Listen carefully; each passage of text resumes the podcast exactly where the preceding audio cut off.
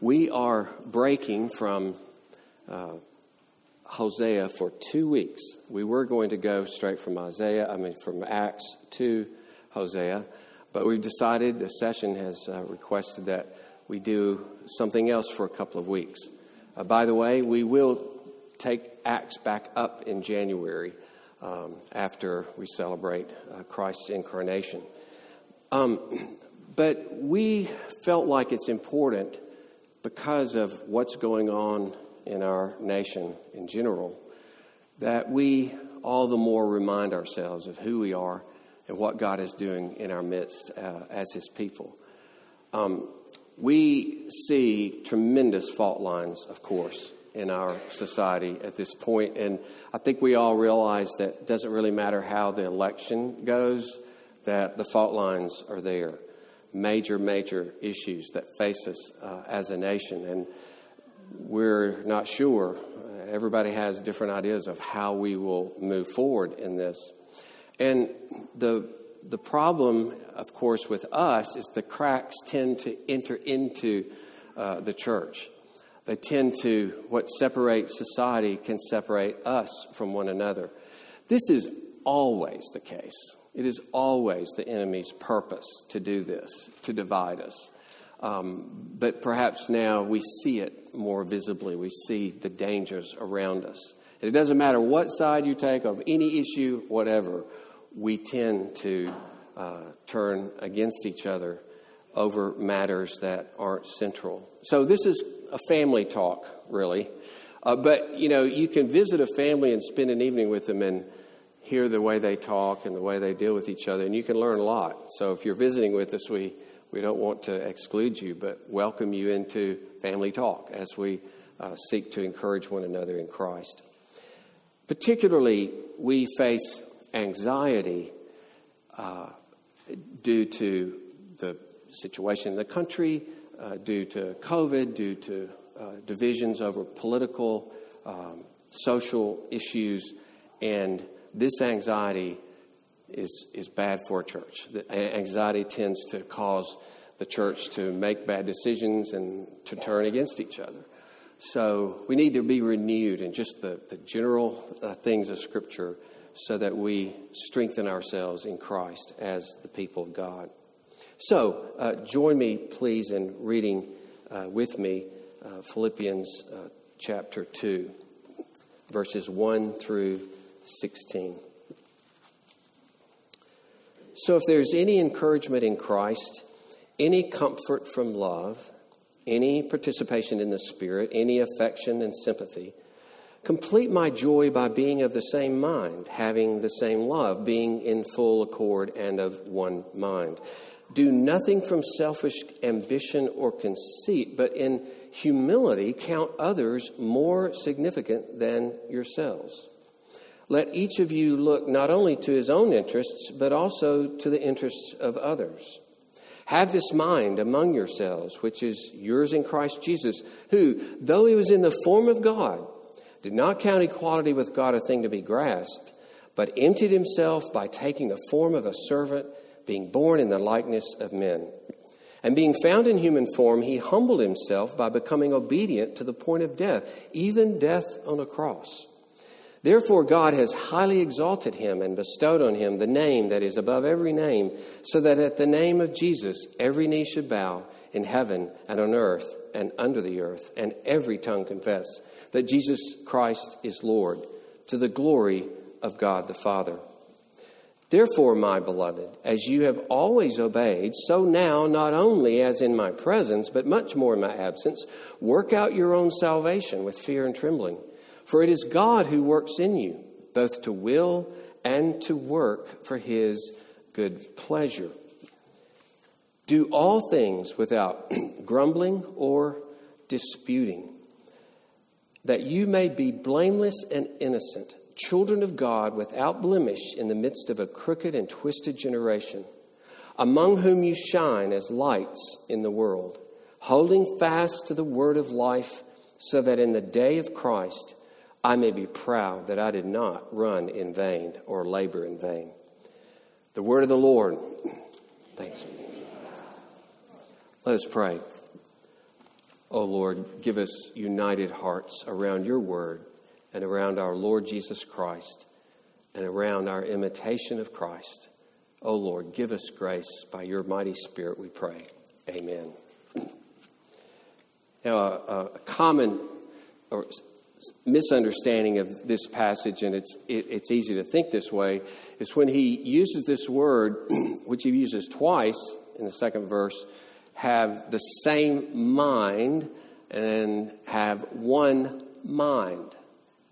Now, that doesn't mean that we're all going to, you know, be Texas fans or Texas A&M or Texas Tech or TCU or oh, oh, oh, Oklahoma. Um, It doesn't mean either that we have the same uh, desire or we all binge on the same things, right? We're all, we all are binging uh, Downton Abbey, or we all binge Breaking Bad, or we all binge Seinfeld, or we all binge Barbie, The Life in the Dream House. Yes, right, yes. Uh huh.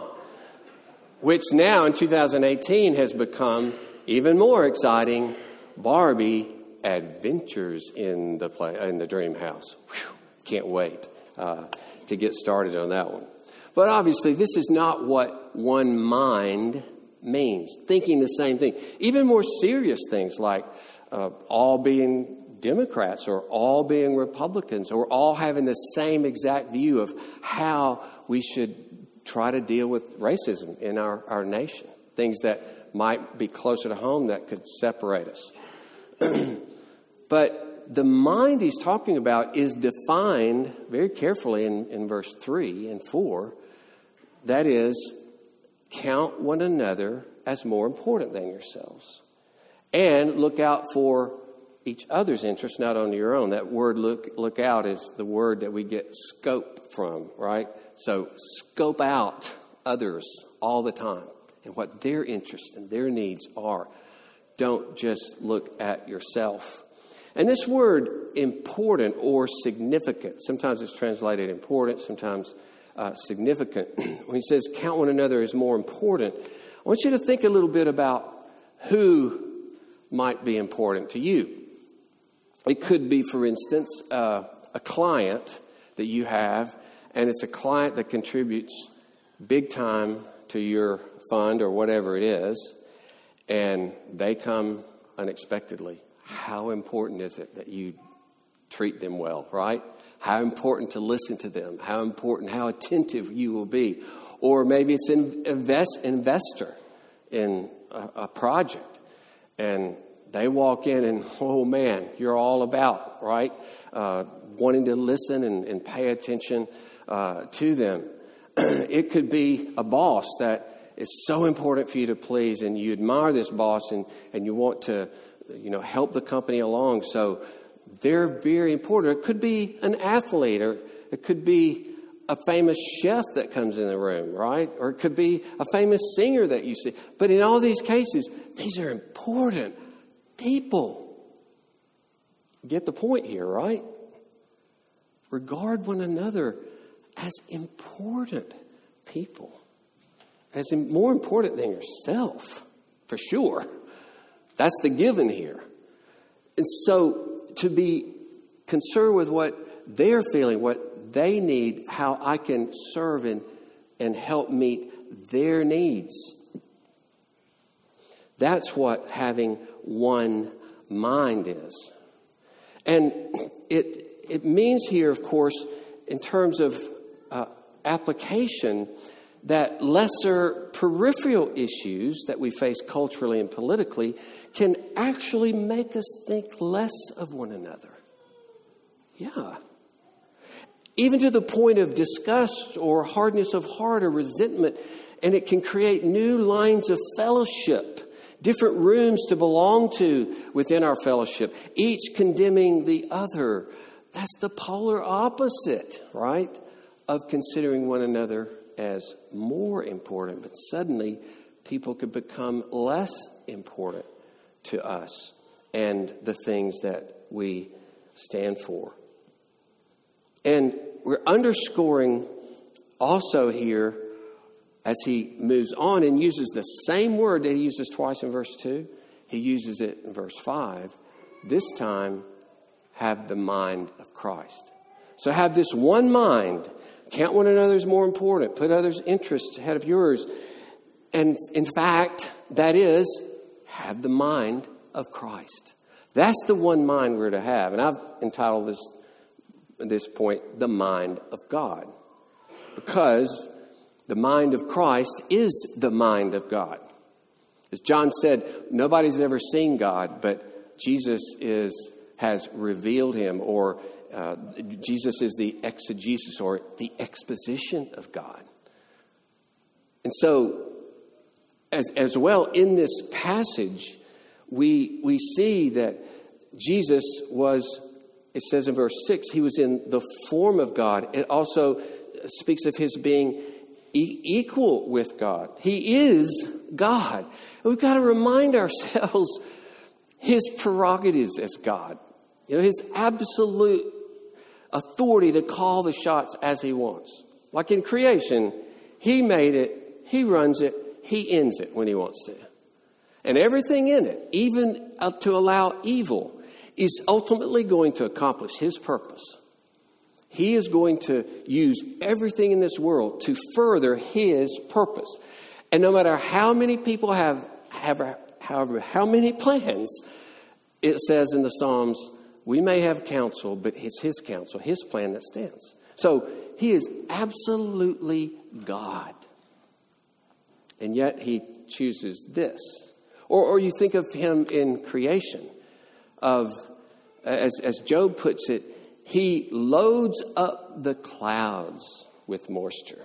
I just love that. Like, you know, taking a bunch of moisture and loading up these clouds, right? And then it talks about these clouds. Well, he, he sends them to send forth his lightning. It's his lightning. He owns the lightning, he tells it where to fall. It says he turns the clouds whichever way he wants. He, they go this way, they go around, they change direction according to what he wants. And then it goes on to say that he sends them for either for either correction or his land or for love. He does it. I mean, that's a great section. It's the end of Psalm uh, uh, Job 37, or in, in Job 37. But that's just telling us these things are controlled ultimately by God. I'd love to see a weatherman, you know. Uh, we see this cold front that God is bringing in from, oh, wow, this God's bringing the whole Arctic down into Texas, you know, just to talk in those terms uh, like, like Job does. But the fact that He is in control.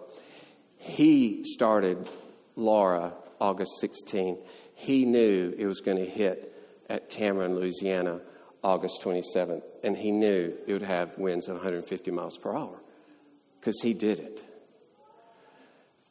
We have to keep underscoring this because what did he do with his prerogative? What did he do with this unlimited power? He could, he could call the shots however he wants to. He can do whatever he wants to do.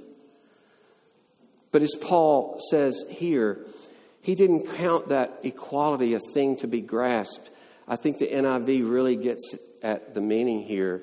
NIV says he didn't take equality with God and use it for his advantage. When you can do anything, you have all power, and you lay down that power to serve sinful people who rebelled against you. That's who this God is. That's what he has revealed himself to be. That's why I favor with others the, the translation, not although he was in the form of God, but since he was in the form of God. Since he was God. This is what God does. This is who God is. He's a God who lays himself down even though he saw in full technicolor the extent of evil in each one of us, Yet he loved us fiercely and loves us forever. And as our translation has it, we have his mind in Christ. That, that's hinted at in verse 1 even that if we have koinonia or participation, communion with the Spirit, which we do, this is just, it's not just a wild possibility. This is the reality into which his people can walk. That none of us lives to our own advantage, but we're constantly laying ourselves out, and we collectively have the mind of Christ in the way we humble ourselves and serve one another. It's what Paul says in Romans chapter 15, verse 3. He says, Don't let everyone please his neighbor for his neighbor's good because Christ himself didn't please himself. You see, it's the same thing. Jesus didn't please himself, but he took on, a loose translate, but he took on the hatred of the world, the reproaches that go to God. He took them on himself. You know, I love what uh, one of the um, one of Ryan and Ada's girls said in uh, our our interview with her and she was describing her relationship to Christ and who is Christ. And she said, Well, he came to earth and he died for us, though we were sinners. He, who does that? that? Who could say it any better, right? I've quoted her over and over, and I want to, I want to constantly feel that myself, right? To constantly be in awe that's who you are. That's who you are. Who does that? Nobody. But God does that. That's who our God is. So, the mind of God is where Paul starts here. Have that mind. And he defines it very clearly what that will look like. And of course, we have to work it out in all of the particular stresses and difficulties and things that would tend to divide us, we have to work that principle out as we, ha- as we face these difficulties. But then he goes to, in verses 12 and 13, I'll, I'll get back to 9 and 11, hopefully at the end. But in Philippians 2 12 and 13, there's a, a huge encouragement. Now, first, there is a, a blatant and almost shocking command to us that we work out our own salvation. You work it out, you work out your salvation. And in this context, it means uh, growth and development and, and sanctification. Now, to work it out, this word means to thoroughly accomplish it, to produce it, make it happen. So, it, and, we've got to also see that this is in particular context here in Philippians 1. If you're like me, for years I had cut out 12 and 13 and I used it very personally, and only me. You, Darwin, work out your salvation. But that's not what it says. And that's why we need a Southern Bible, right? We need a Southern Bible because we have a plural word. The regular English doesn't, but we've got a plural word. Y'all, right? And so this would read, because this is the Greek, and the Greek can show forms that show this is plural or this is singular. So we would say, y'all work out y'all's own salvation with fear and trembling. Uh, in the first service, um, Mary uh, came up to me and said, I was with somebody on a boat and they were talking about this, and they said, Well, the real plural is all of y'all. I would call that a plural intensive, you know, not just y'all, all of y'all. So they're, they're really three tenses, I guess um, singular, plural, and intensive plural. Um, but you get the feeling here, see?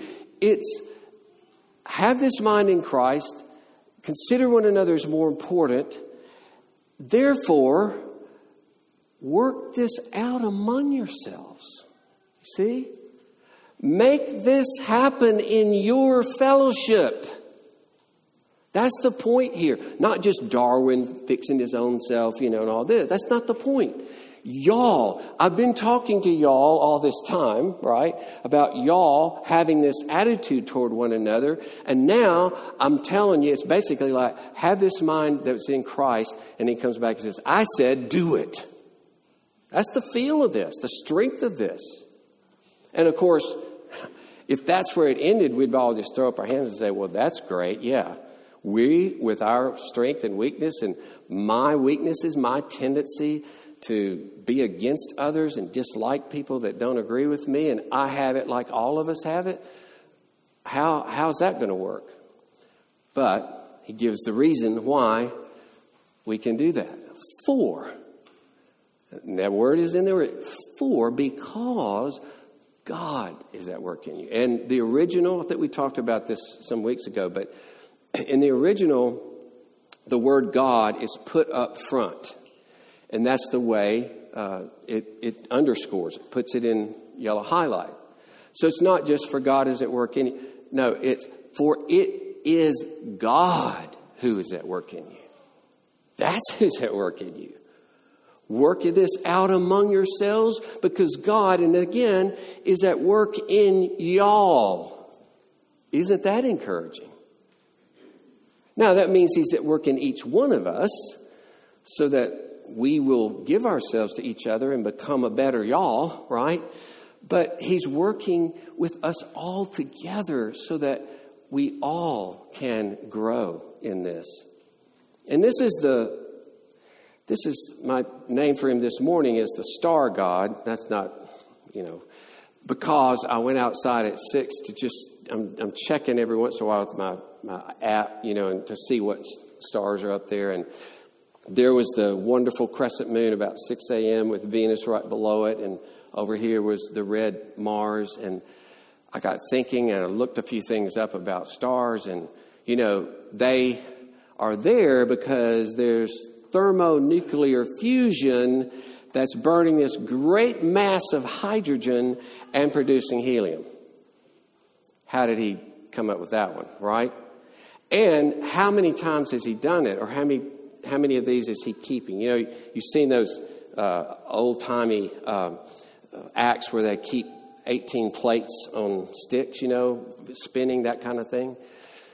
The number that I read is 10 to the 24th power. That's, as I understand it, 1, 24 zeros. What do you call that? A gazillion. That's what you call it. Who, who, who can even think about that?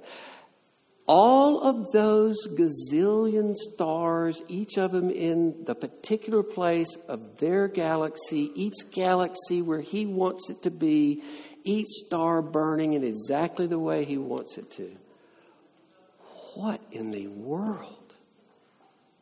What kind of unlimited capacity does God have? And Paul says, God it is God who's at work in y'all to form humility, to enable you to count one another as so important.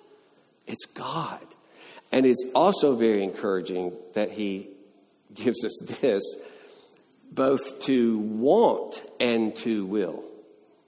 It's not just, you know, I'll have the discipline, I'll make myself do it, I don't want to do it, but I'll, no, no, he will work within us. This God who runs stars will, with His power, work in us to create the desires that please Him. What do you think the desires that please Him would be? Well, we know that, that we will have the heart of Jesus toward one another, that we'll be humble toward one another. And wanting is hard. You know, kids, you've got uh, one little girl.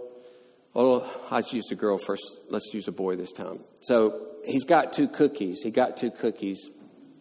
And his uh, mother saying, Are you going to give a cookie to your brother? No. You need to give a cookie. I don't want to. There's want, right? I don't want to give him a cookie.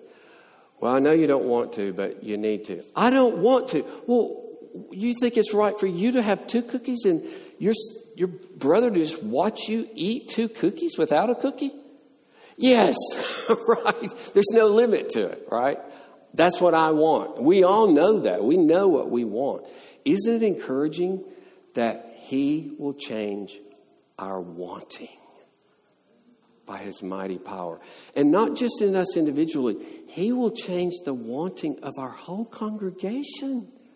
Yes! so that we will conform to Christ so that we will call and contact one another and listen to each other and find out what each other is really thinking and feeling instead of long distance assumption, right? We will meet with one another. We will confess to one another if we need. We'll humble ourselves. We'll reconcile with one another. We are called to work it out. That's what he says. And we have hope because God is working in us.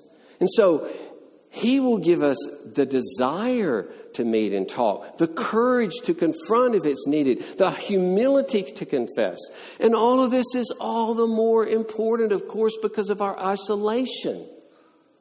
So, isolation plus social media plus judging plus, plus self protecting plus twisted priorities plus fear plus desiring everything to be black and white, as I see it, is a formula for the destruction of any fellowship. But we can be like Christ. We can be like Christ. We, in the Spirit, we have a new life in Christ. As Paul says, it's no longer just me, it's no longer just Darwin. Thank God. It is Christ's life in me. And when you think of what the writer of Hebrews says, and you've heard me mention this before, but in Hebrews 9:14 it says, "He offered himself up by the eternal Spirit," which means the man Jesus was able to give himself away to bear our sin because the powerful Holy Spirit held him up and enabled him to do that. You see in this that the Trinity was laboring infinitely, the three, to work out our salvation. That Spirit is the Spirit you have. That Spirit that enabled that sacrifice is the Spirit you and I have in Christ Jesus. So we have hope. We have hope. And let me say this we must not waste COVID. We must not waste the divisions that are occurring in our nation because they are meant for our good, to help us form in the midst of that. And this leads us to the last point, and to even more prove to be lights. Notice he's still on the same subject of how we treat one another. This is all one subject, 1 through 16. And that's why he says, do all things without grumbling. I like the translation better, or disputing. It's usually what it means the grumbling toward one another, the disputing over things, and many times things that are peripheral to the central issues of Christianity. So, grumbling and disputing would be the opposite of humbling ourselves to one another, right? Be the opposite of counting one another's interests uh, ahead of my own. We live in this twisted world, and right now we see you see it throughout the whole history of mankind, but we can see it more clearly in some ways that the, the world is drawing up battle lines and they talk past each other. They don't listen to each other. And then they turn against each other. And as Paul says, we must put away these things so that what? We will be blameless stars showing forth God's glory by our love and humility to one another. And the star shines all the bright more brightly against the darkness. Right? This is opportunity. we can't be fearful in that sense. I mean, we can be fearful in the sense of we're scared of our, for ourselves and we know how weak we are, but not as to God's grace. The progress of the gospel depends in part on the committed, growing love of the church. Jesus said it, right? They'll know your disciples if you love one another as I've loved you. That's what Paul's talking about. Love one another as Jesus loved us. He was humble. We be humble. That will let people know that we belong to Jesus. Or as he prays in John 17, make them one so that the world will know you sent me.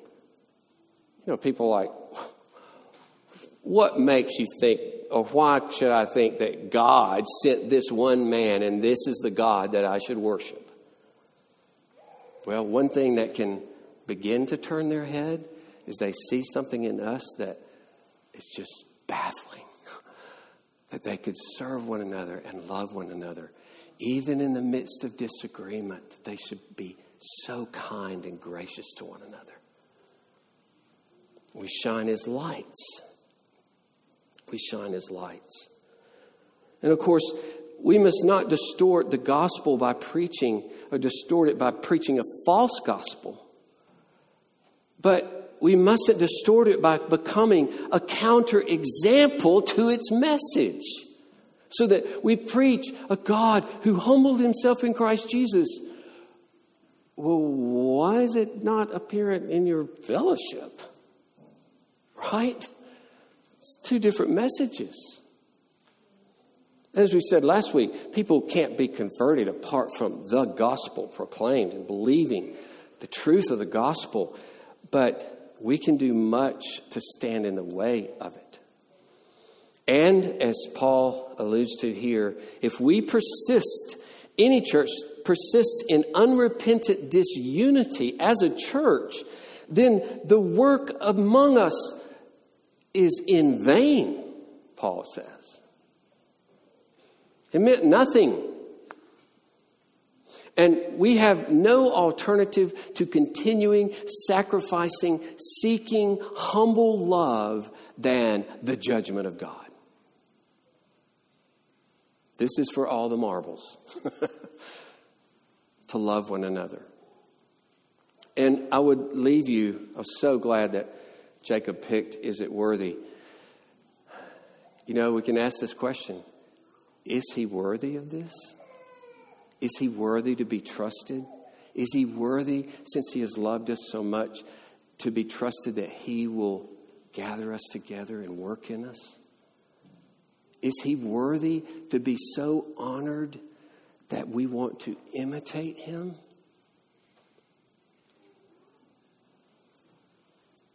That's, that, that gives a, a great vision for us. He's worthy. He's worthy. He was worthy alone to be to take the scroll uh, and, and hold the scroll, to open the seal and hold the scroll, which represent his control of history, which tells you something else about God. Who is worthy to run history? Uh, the one who sacrificed himself and showed that I'm a God of humility and love. He's worthy to run history. And finally, brothers and sisters, when Jesus is praying in John 17 about unity and love, he also prays, along with make them one, keep them from the evil one. And that's, that's what this is about, right? It's about the evil one, the roaring lion who seeks to devour. And he would seek to devour so that we end up devouring one another, as Paul says in Galatians 5.